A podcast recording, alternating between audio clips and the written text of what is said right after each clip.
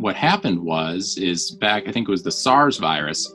There was a casino that had like 20 million in losses, and they won. And a lot of insurance companies and got smart and saw that you know this business interruption claim by the casino um, in Vegas cost insurance company 20 million dollars. So a lot of insurance companies learned that lesson and then put specific virus exclusions in. Um, a lot of them didn't. Breaking news tonight the coronavirus forcing millions more Americans into virtual lockdown. Our country wasn't built to be shut down. This is not a country that was built for this.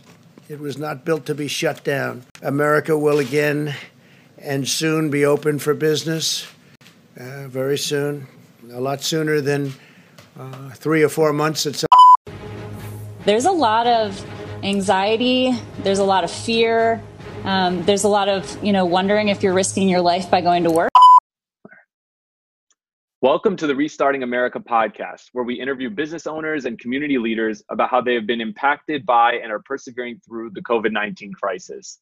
Today, we are pleased to welcome Alexander Loftus and David Eisenberg of Loftus and Eisenberg. Their practice works on alternative fee arrangements for all litigation matters.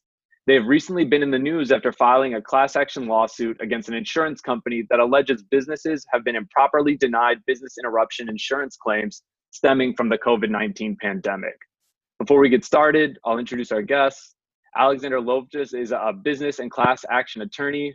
For the past seven years, Alex has been designated a rising star by Law and Politics and the publishers of the Chicago Magazine, which is a decoration given to only 2.5% of attorneys in the state of Illinois. Most recently, Alexander was chair of the commercial litigation group at Stoltman Law Offices, where he was 80% plaintiff side contingent alternative fee litigation and international arbitration. David Eisenberg focuses his practice across all facets of commercial litigation. Super Lawyers named David an Illinois Super Lawyers Rising Star, one of less than the 2.5% of Illinois attorneys under the age of 40 given that distinction every year from 2010 through 2013 and 2015 through 2020. Most recently, David was litigation counsel at Stoltman Law Offices and worked on numerous multi million dollar disputes across a wide range of cases through business planning, mediation, arbitration, and trial. Thank you both for joining us today. Um, really excited to have you. Thanks a lot for having us, Josh.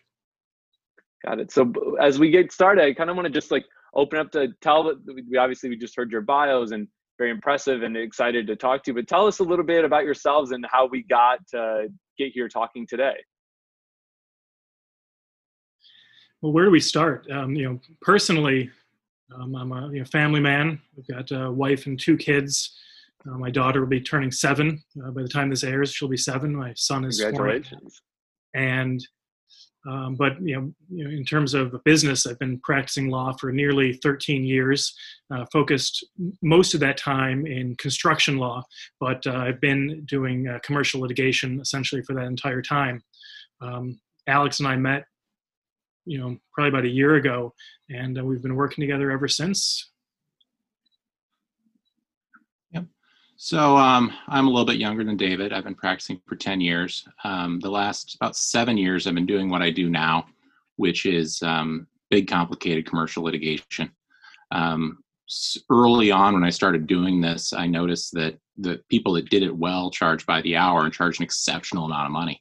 Um, and nothing could be litigated unless the client had, you know, a hundred thousand dollar retainer.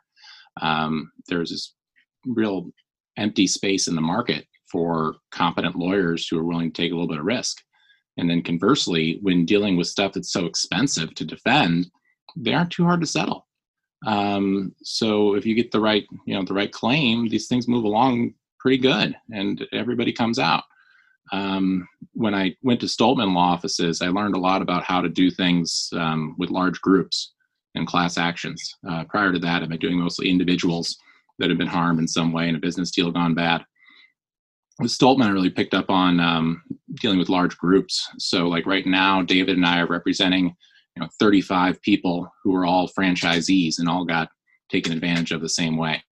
And it's it's kind of it's really fun to bring together a group of people that no individual could afford to bring a claim like this on their own, but we can bring together 35 of them and um, it's you know when you say that someone's lying and they told the same lie to all 35 of your clients it's a hell of a lot easier to prove than just you know one he said she said so it's instead it's it's i love it when you know you can go in and say me and my herd all were harmed um, and then at stoltman law offices i'm still wrapping up some cases with them you know we had cases with 450 individual clients another one with 500 individual clients so um, it, it's nice. I, I, enjoy the the shepherding of the herd through something really complicated, um, and then the, the power that comes with the big groups.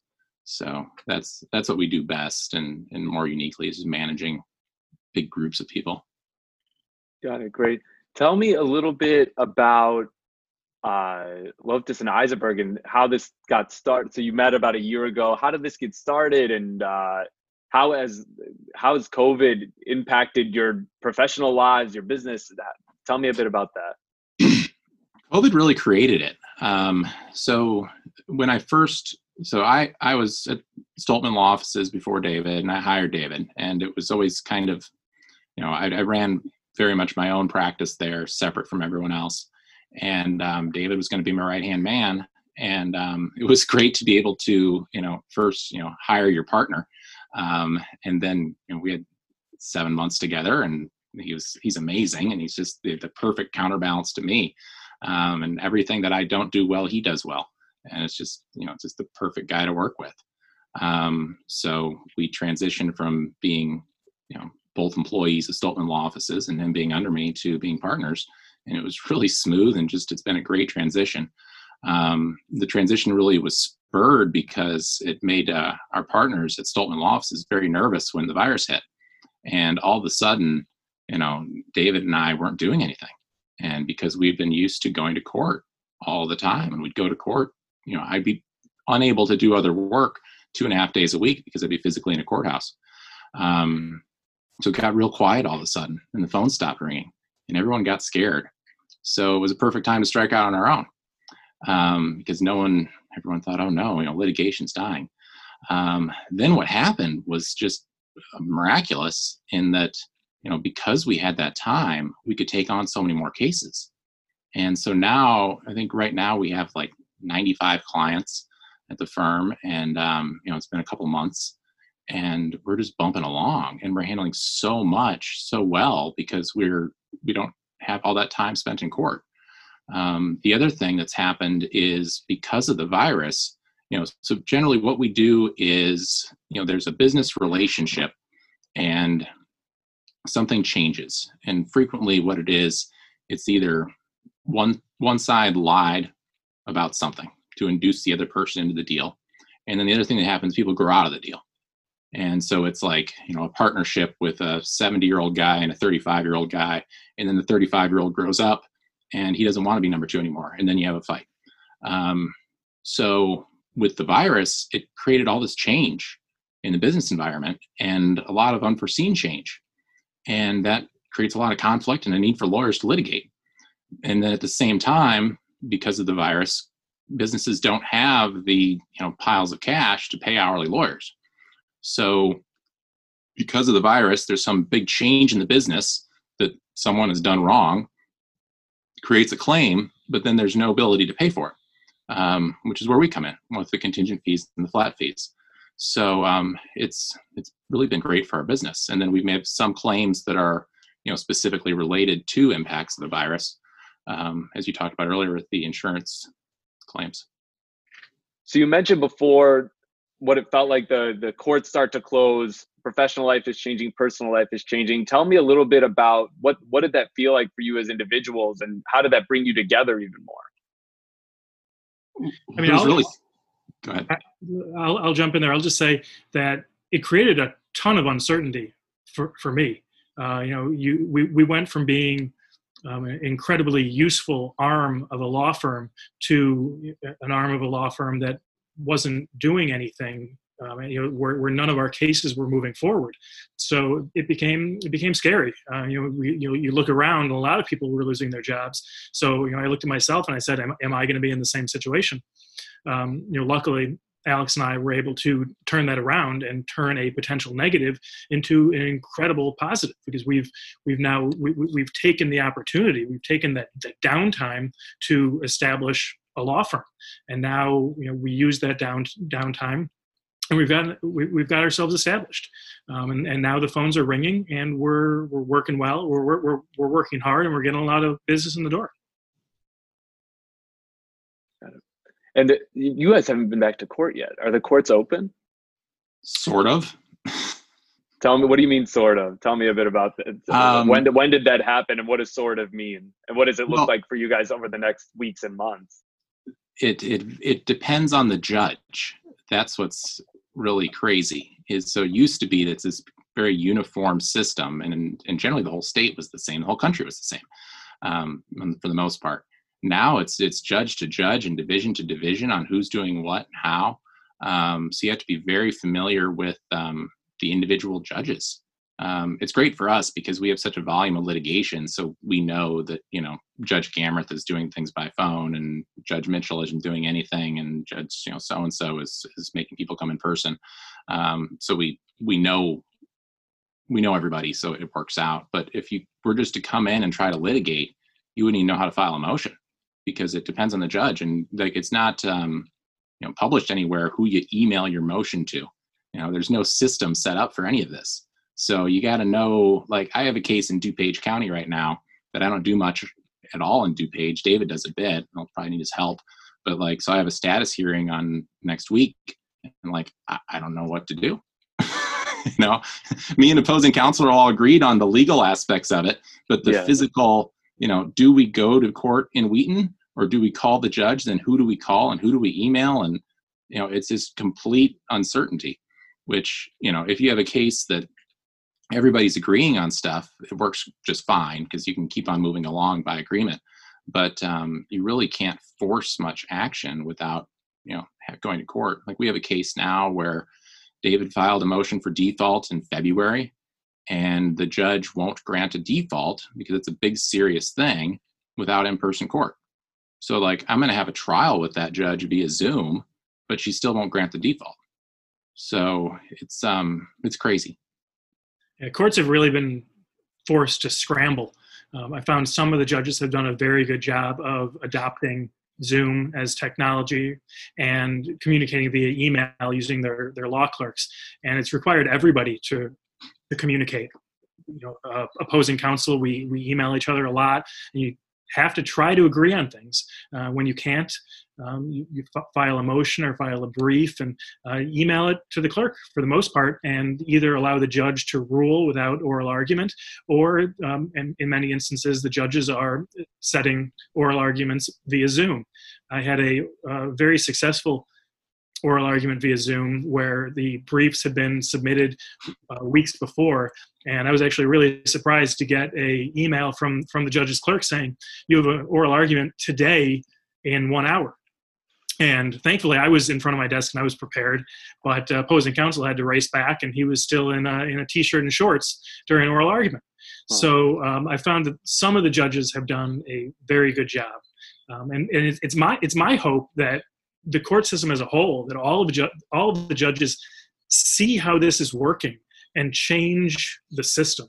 Because previously uh, we were in court as alex said we, we, we might be in court three days a week um, and, and it's it's not necessary on every single case. You, every case you're probably there once a month and it can it can become a lot. So if you can streamline matters via communication both with opposing counsel and judges um, cases can move forward quick quicker and attorneys don't have to be in court as often which allows us to work on other matters. It's interesting what you say about also not just communicating with the court but with the other lawyers and with i'm sure with each other even um, it's different. I mean this is something that we've all had to adapt to and but with a more rigid system um, and that kind of that forced adoption going forward is really interesting. The funny thing is, Alex and I have started a law firm, and we don't see each other really ever.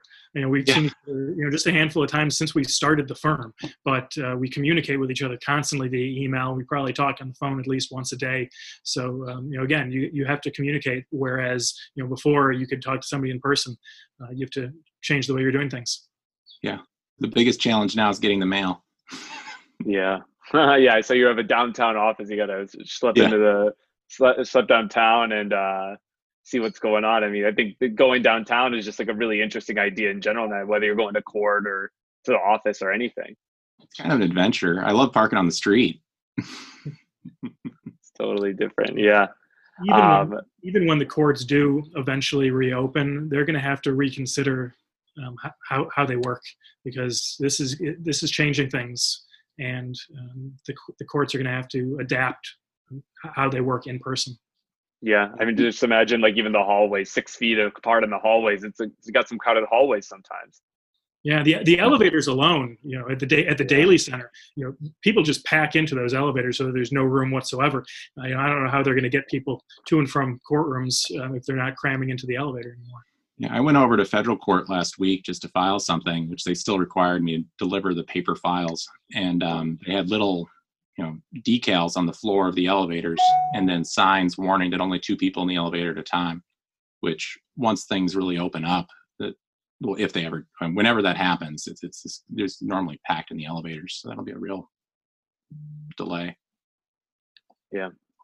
Can you tell me a little bit? So the thing really that so I've known David for a while just through uh like uh siblings in college and philanthropy and all these kind of things that were involved. But the thing that really kind of drew me towards you guys was this story that I saw um about this class action suit that you're involved in. And it's inter- it was interesting to me, I think, as someone who's not involved in the law because I work at a digital marketing agency. We work with a lot. We work with many hotels and restaurants, and uh, have felt like this brunt of uh, the closing and what that's meant for them. And so, seeing this story, um, and you could tell maybe a little bit more about it of uh, you all defending and uh, not just defending, but going after uh, the insurance companies for these businesses.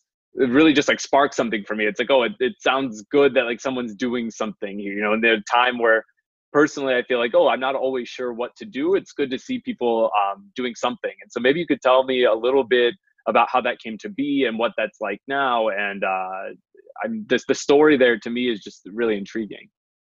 So I'll start really big picture. Um, so when insurance companies write policies, they all they, they watch cases over the years, and they they every time there's a new decision in a in a lawsuit, they kind of tweak their policies, and the whole industry sort of follows each other through these you know master policies. And um, what happened was is back I think it was the SARS virus. There was a casino that had like 20 million in losses, and they won. And a lot of insurance companies and got smart and saw that you know this business interruption claim by the casino um, in Vegas cost insurance company twenty million dollars. So a lot of insurance companies learned that lesson and then put specific virus exclusions in. Um, a lot of them didn't. So the cases are pretty much all against either insurance companies that didn't learn the lesson from the casino getting hit with SARS, um, or that didn't write the policies well enough. So what's interesting is that there's you know a bunch of lawyers sitting down at the insurance company writing these policies, and those guys screwed up because they they knew this was coming because of SARS, and they didn't change the policies correctly. So what's happening now is there's a handful of insurers that have policies that are written very poorly um, for this point. That there's you know thousands of lawsuits, and so some of them are kind of the low hanging fruit. There's um, you know if somebody's insured by Society Insurance like that one, they really shouldn't denied the claims for Society Insurance. Um, and there's a Zurich policy that's pretty bad. And so those got flooded with lawsuits right away. And literally within days of the virus, um, some very smart lawyers in Chicago filed lawsuits against uh, Society Insurance. And then not long thereafter, people jumped on Zurich. And then we came in the State Farm case later. Um, now this is going to get a little dry, but it's interesting to me and insurance lawyers. Um, so the State Farm case is a little different because normally what the policies would say is that you know there would be um, State Farm kind of tried to fix it after the SARS outbreak, but didn't quite get it right. So what State Farm said was, you're not covered if you have the virus or whatever the contagion is on your premises, and then and that causes the loss. But you're still covered. If there's a government shutdown. So our argument is that they wrote it wrong because they said you have to have the virus on your property, which didn't have, you know, COVID 19 sitting around in your kitchen. You didn't have COVID 19 on your tables, and the insurance company sure can't prove it. So it turns on that little narrow issue of whether or not it was physically at the premises. Um, so that's what our case is about. And it's, it's a little bit harder than some of the other ones. So by the time we filed ours last month, nobody, none of the big boys had piled on yet with that, but they will. Um, so that's that's what's unique there. Other cases, um, the big distinguishing factor is you have to show a physical loss. So you only get insurance coverage if your your property's harmed. So normally, you know, there's a flood and then water came in and you actually got touched by the flood. If there was a flood and the government shut down your restaurant, but it didn't it didn't touch your building, then tough, you're out. So what the, what everyone's arguing in those cases is that the virus physically impacted the restaurant, which is different than us. Now we're arguing that the virus didn't impact the restaurant. So it's interesting. It's it's the same fight, but it's picking at different points of very particular little insurance language, um, and that's that's where we're fighting over a couple sentences. So Alex was really getting into the weeds there in terms of the insurance coverage issues.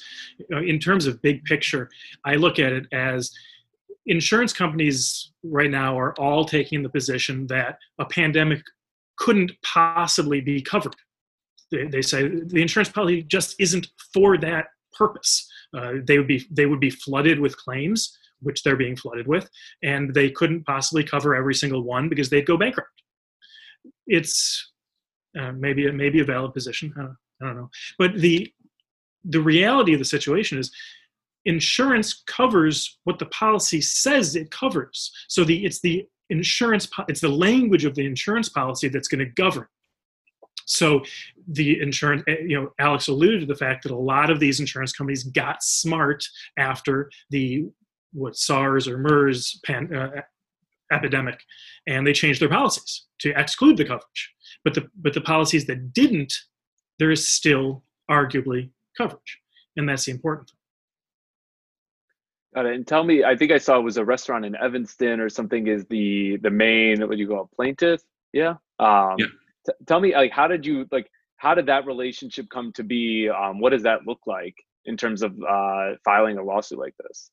Um, well, first, from the, the business side of it, for me, um, as soon as this hit, I had a friend of mine who's very creative say, "Hey, you know, we should jump on this," and um, then I started investigating it. And this was, you know, like March seventeenth. Um, very early. Yeah, and so I, I was a little skeptical and kind of picking around at it, and then talked to some other friends, and then okay, this sounds like an idea.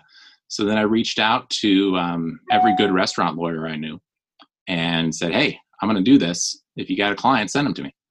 Yeah. Um, and then one of the guys I reached out to, you know, months later, uh, sent me along Mr. Lee. Um, and then Mr. Lee came in having had his claim rejected recently. Um, him and his dad own the restaurant. Um, it's just a mom and pop. It's mostly his dad that does the work. His dad doesn't speak much English.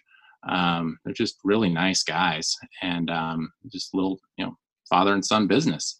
And the son had some other business ventures that aren't going well with the virus and has been spending more time helping his dad. And he's very concerned about his dad because his dad's in his 70s and working at the restaurant during the pandemic and trying to do the takeout. Um, so he was really concerned about his dad. And he was his biggest worry was that because we filed the suit, that that would mean that his dad would have to go back as soon as the uh, whatever government order was to allow him to open up the restaurant. Sure, like the phases.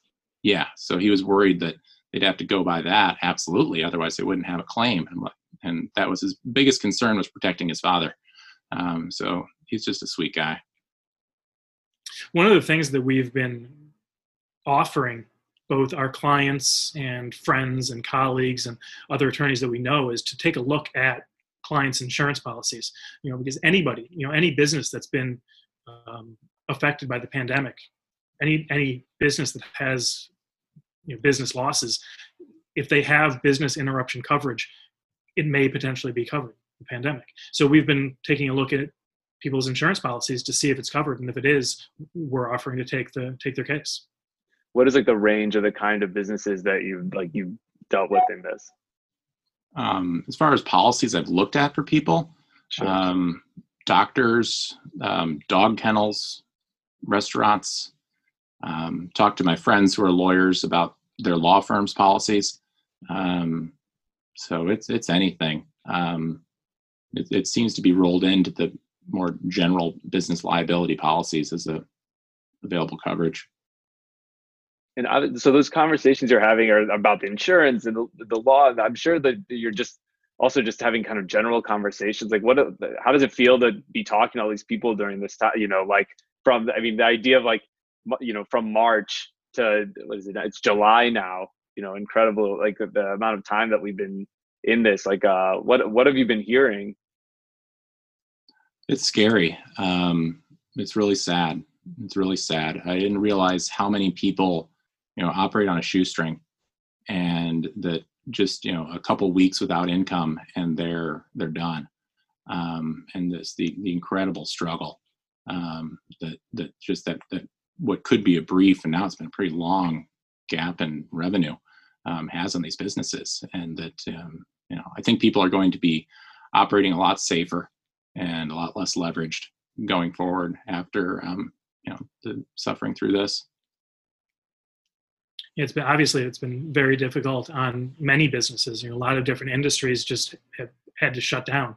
I had a client who uh, is in the construction industry, and because of the nature of their business, they they shut down during the winter. There's just there, there's no work for them to do, and they pick up work in March, sure and they were shut down. Uh, they they couldn't do any business, and sadly, I think they're probably going to go out of business because you know they they they struggle through every winter and then rely on March through August to to to, to make their profit, to make their money, and they haven't seen that this year. Yeah. I mean, I think I remember this feeling when it started. I was like, okay, we got like uh, there was this feeling of like, okay, we have two weeks, kind of. Okay, we're gonna be shut down for a little bit. You know, I remember this was like a with our own business. You know, we were like, oh, we had two weeks. Let's get as much done in the next two weeks as we possibly can. You know, it's like okay, we're like we're a little slow, like things are going, and then you know, like three, four months later, um, you know, we're we're going through the phases, and so we're seeing businesses start to open up. And but I think also, Alex, like you said, like that fear of opening up is also real. You know, like okay, yes, we do want to open, but it is also scary um, to just to be out. You know, everyone has like a little bit of a different perspective on safety and how this is going, but the reality is like if you got to be out with the people in order to make your money, it's it's it's a scary idea. Yeah. And so we, we definitely noticed that um, in this. I've, So- also seen other people just you know seizing the opportunity. I mean, the first the first client of Loftus and Eisenberg, the like, first paying client, was a um, a new business. That it was a, a guy that was a liquor bottler, and he was transitioning to making hand sanitizer, and Yeah. he needed to do a capital raise.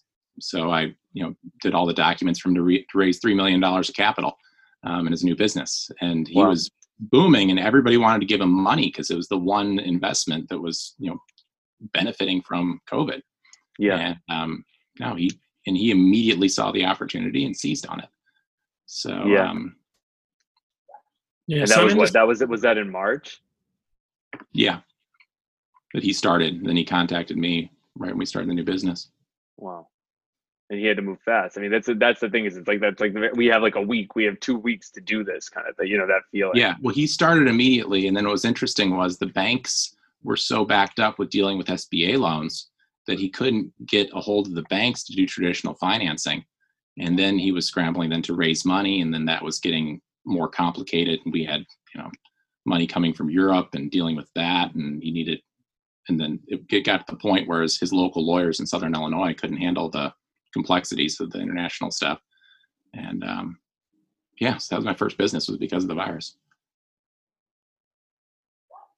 Um, something I'm interested in, and when I was when I was doing the research and seeing what you guys are doing, it's like this alternative fee. Like you're doing, diff, like you're you're doing. It seems like you're doing work in different ways, and you mentioned this before of like working on, on the hour. There's these different ways of doing it. Um, how is that like at, at like the core to your firm, like of uh, operating in this kind of flexible way? How is that? Like, be how are people finding that um, during this time? Like, are you working on like a lot of different models right now? Are you working mostly on one different kind of model? Um, what does that look like for you all? We have a, we have a number of different fee structures that we provide clients that we offer clients, and I found that they that they're very appreciative of it. Um, I'd say 95 to 99 percent of litigate, litigation attorneys charge by the hour, so you're paying you know four or five hundred dollars an hour for your attorney, and people naturally balk at that. It's extremely expensive.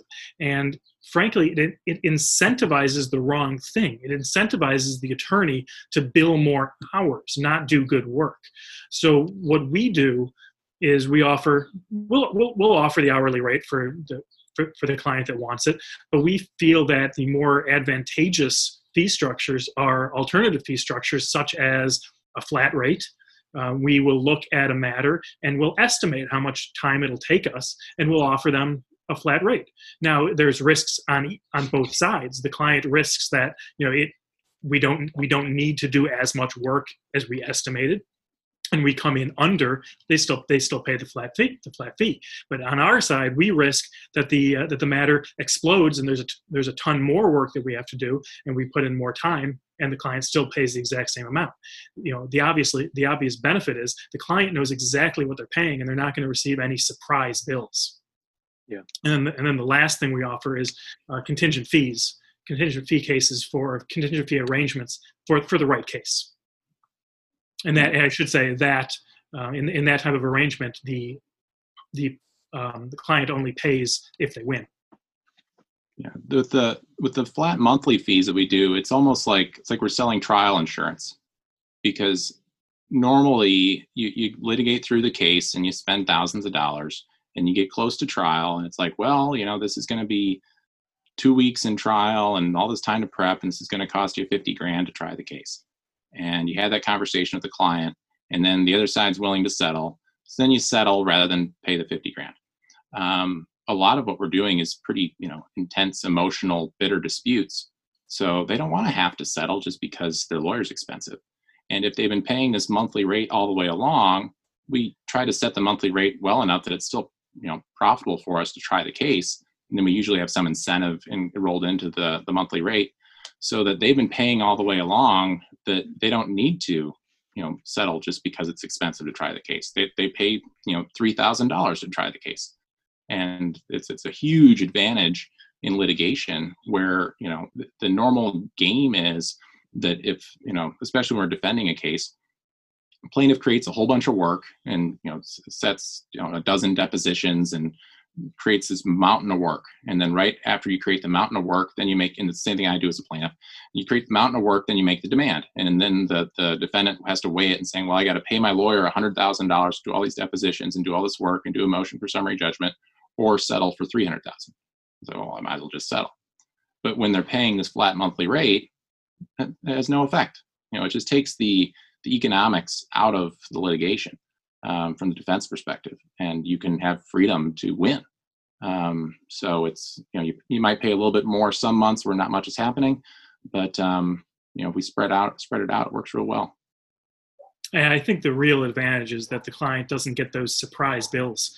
I've had cases where, you know, for several months the client is getting a two thousand dollar, three thousand dollar, maybe a five thousand dollar bill, and then and then you get into the deposition stage of litigation, and all of a sudden there's a fifty thousand dollar bill and the client you know naturally freaks out because they've been paying much lower bills all along so if you're if you if you offer the the monthly flat fee they're not hit by that unexpected $50000 bill. Got it. There's a lot of interesting things that have been going on. I think that it's interesting that you all have a new business out of this. Obviously you've been working together for a while. If you could go back to January and give yourself some advice or tell you tell yourself something um, you know, like uh, if you were going back to the future kind of thing, uh, what what would you what would you tell yourself uh, back in January? What would you tell each other? Maybe you're not even telling yourself. Maybe you're just like, oh, hey, I got to tell you something. This is gonna happen. You know, what what what comes to mind? I would just say, buckle up. There's, there's a roller coaster ahead. I think, frankly, we've done a very good job of um, riding out the storm and making the best of it. And uh, we're, you know, hopefully, we, we, we're coming through this, and we're going to have a very successful business for years to come. Yeah, I think I just tell myself not to worry so much. Um, I'm always a nervous wreck, and um, things just keep on turning out a lot better than I expected.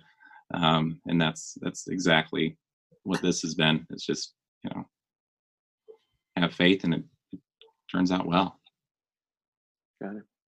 What do you, what do you see around you now? This is a difficult time. You're dealing with difficult situations. Um, a lot of conversations like you described before. They're very hard to have what's inspiring you now? What do you see around you that is? Uh, I mean, obviously, you you guys have like an inspiring kind of case right now of like a business that's like emerged from this. You know, I think to me, it's it is almost like it's an inspiring thing to see um, something new come. You know, it's like it's I imagine like a flower blooming. You know, kind of thing. Uh, but what do you what do you see around you, or who do you see around you that's really inspiring you right now? Um, there's a lot less um, just rancor in litigation. I think it's because you know clients aren't willing to spend as much money on their lawyers to pick stupid fights, um, and with us always charging based on results rather than fighting over nothing, it's it's been really nice to see a lot less fighting over nothing, um, and a lot more of getting to the heart of the matter and focusing on resolutions. Um, I don't think anybody's like opening up their pocketbooks to settle our big cases, but they are um, spending a lot less time on trivial matters and a lot more time on things that matter. Yeah, for me, you know, you, you look around and you see the, the doctors and the nurses who are on the front line, and they're obviously inspiring, and all the essential workers who are going to work and putting them, themselves in harm's way. I also, um, I think Governor Pritzker has done an amazing job. Um, you know, he's, he's in his first term, and um, he's been in a very difficult position. I think he's done an excellent job, um, and those are all those are all pandemic generally. But um, in terms of business, you know, it sounds a little corny, but um, you know, Alex has been inspiring to me. The uh, the amount of um, the energy and enthusiasm that he's put into um, in, in, into our company, our law firm, has been inspiring, and I'm just I'm overjoyed by the fact that you know he he chose me to be his partner and that we're in this together because I know that we have many years of successful um, legal practice together ahead. What is one piece of advice you give to to other people now? Um, kind of asked before, like what would you tell yourself back then? Like what what is something that you think that uh, coming through this and working every day and putting on your jacket or your shirt or what you know whatever the kind of you know sitting where you sit um, what's a piece of advice you can give to other people that are listening to this now uh, to help them kind of get through this time too? Be patient. And it's um, people focus on the the harms right now that are happening, but everything's temporary. You know, the only constant in life is change, and um, it is as bad as it's ever been in America right now, and it's not going to happen again, and it's going to end, and everything's going to be great and you just got to kind of be cautious and and ride it out. And you know sometimes you just buckle like David was saying you know, buckle into the roller coaster and it'll it'll all turn out fine eventually. It always does. You know we went through a pandemic in 1920 then we had a great depression then we had a world war and then everything was great. And then it got crappy again and then everything was great. And it got crappy again and everything was great. And that's that's how it goes. Um, what's kind of amazing right now is like the stock market isn't that bad. So, um, you know, we haven't lost our savings. So that's, we'll check, that's we'll, we're, we're in July now. We'll check back in a couple. We'll see how that kind of continues yeah. to go. But I think that that was also, I mean, you know, we did see, like we saw a big drop and then come, you know, and then I think we're finishing now. They're saying it's like the best quarter in 20 years. Yeah. Yeah. So, so yeah, um, I would just, I would just echo that sentiment and you know, extend that and just say, you know, roll with the punches.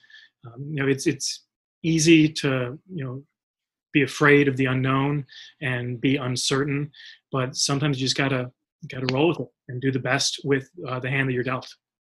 And don't don't um, pursue permanent solutions to temporary problems.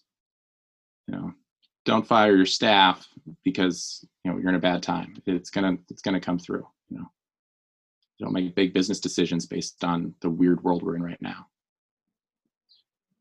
So we can find you guys at loftusandeisenberg.com. Where else can we find you? Where should we be following along? Um, tell us a little bit. Um, we got our, our, Facebook page is busy. Um, so you can find Loftus and Eisenberg on Facebook. Uh, the LinkedIn is pretty busy too. Um, we put uh, generally the way I do it is the LinkedIn is the more in the weeds nerdy stuff. We put we try to upload the the full um, briefs that we write and the full complaints. Um, we just filed a big securities class action, which is probably the biggest, coolest case that I've ever filed, and no one cares because it's too complicated. it's just killing me. It was like I filed this giant, you know, it's a fifty-two million dollar um, class action, and it's like just it's just a great case. And so my nerd, my nerdy friends in the securities world are patting me on the back for it. But you know, I text my mom like, "Hey, did you see I posted on Facebook about this giant case I filed?" And she's like, "Oh, that's nice, honey." yeah, if you're if you're interested, definitely follow us on Facebook and LinkedIn. Alex does a really good job of, uh, of keep, keeping up to date on what uh, on the interesting cases that we're filing, the interesting things we're doing. Um, several of our cases have made the news. Um, Alex has posted about those, and I know I need to get a little better about uh, posting on social media too. And you'll find you can find this episode at restarting-america.com and we'll be posting about it too and tagging Alex and David uh, in all of our stuff. And we want to thank them a lot for being with us today and uh, wish them really a lot of good luck as they continue on and uh, building their successful legal practice. Thank you, Josh. Thanks for having us.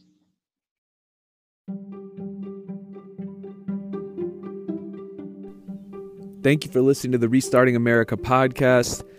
Make sure to subscribe and follow us, leave a review. You can visit us at restarting america.com and find more episodes in your favorite podcast app or on our website.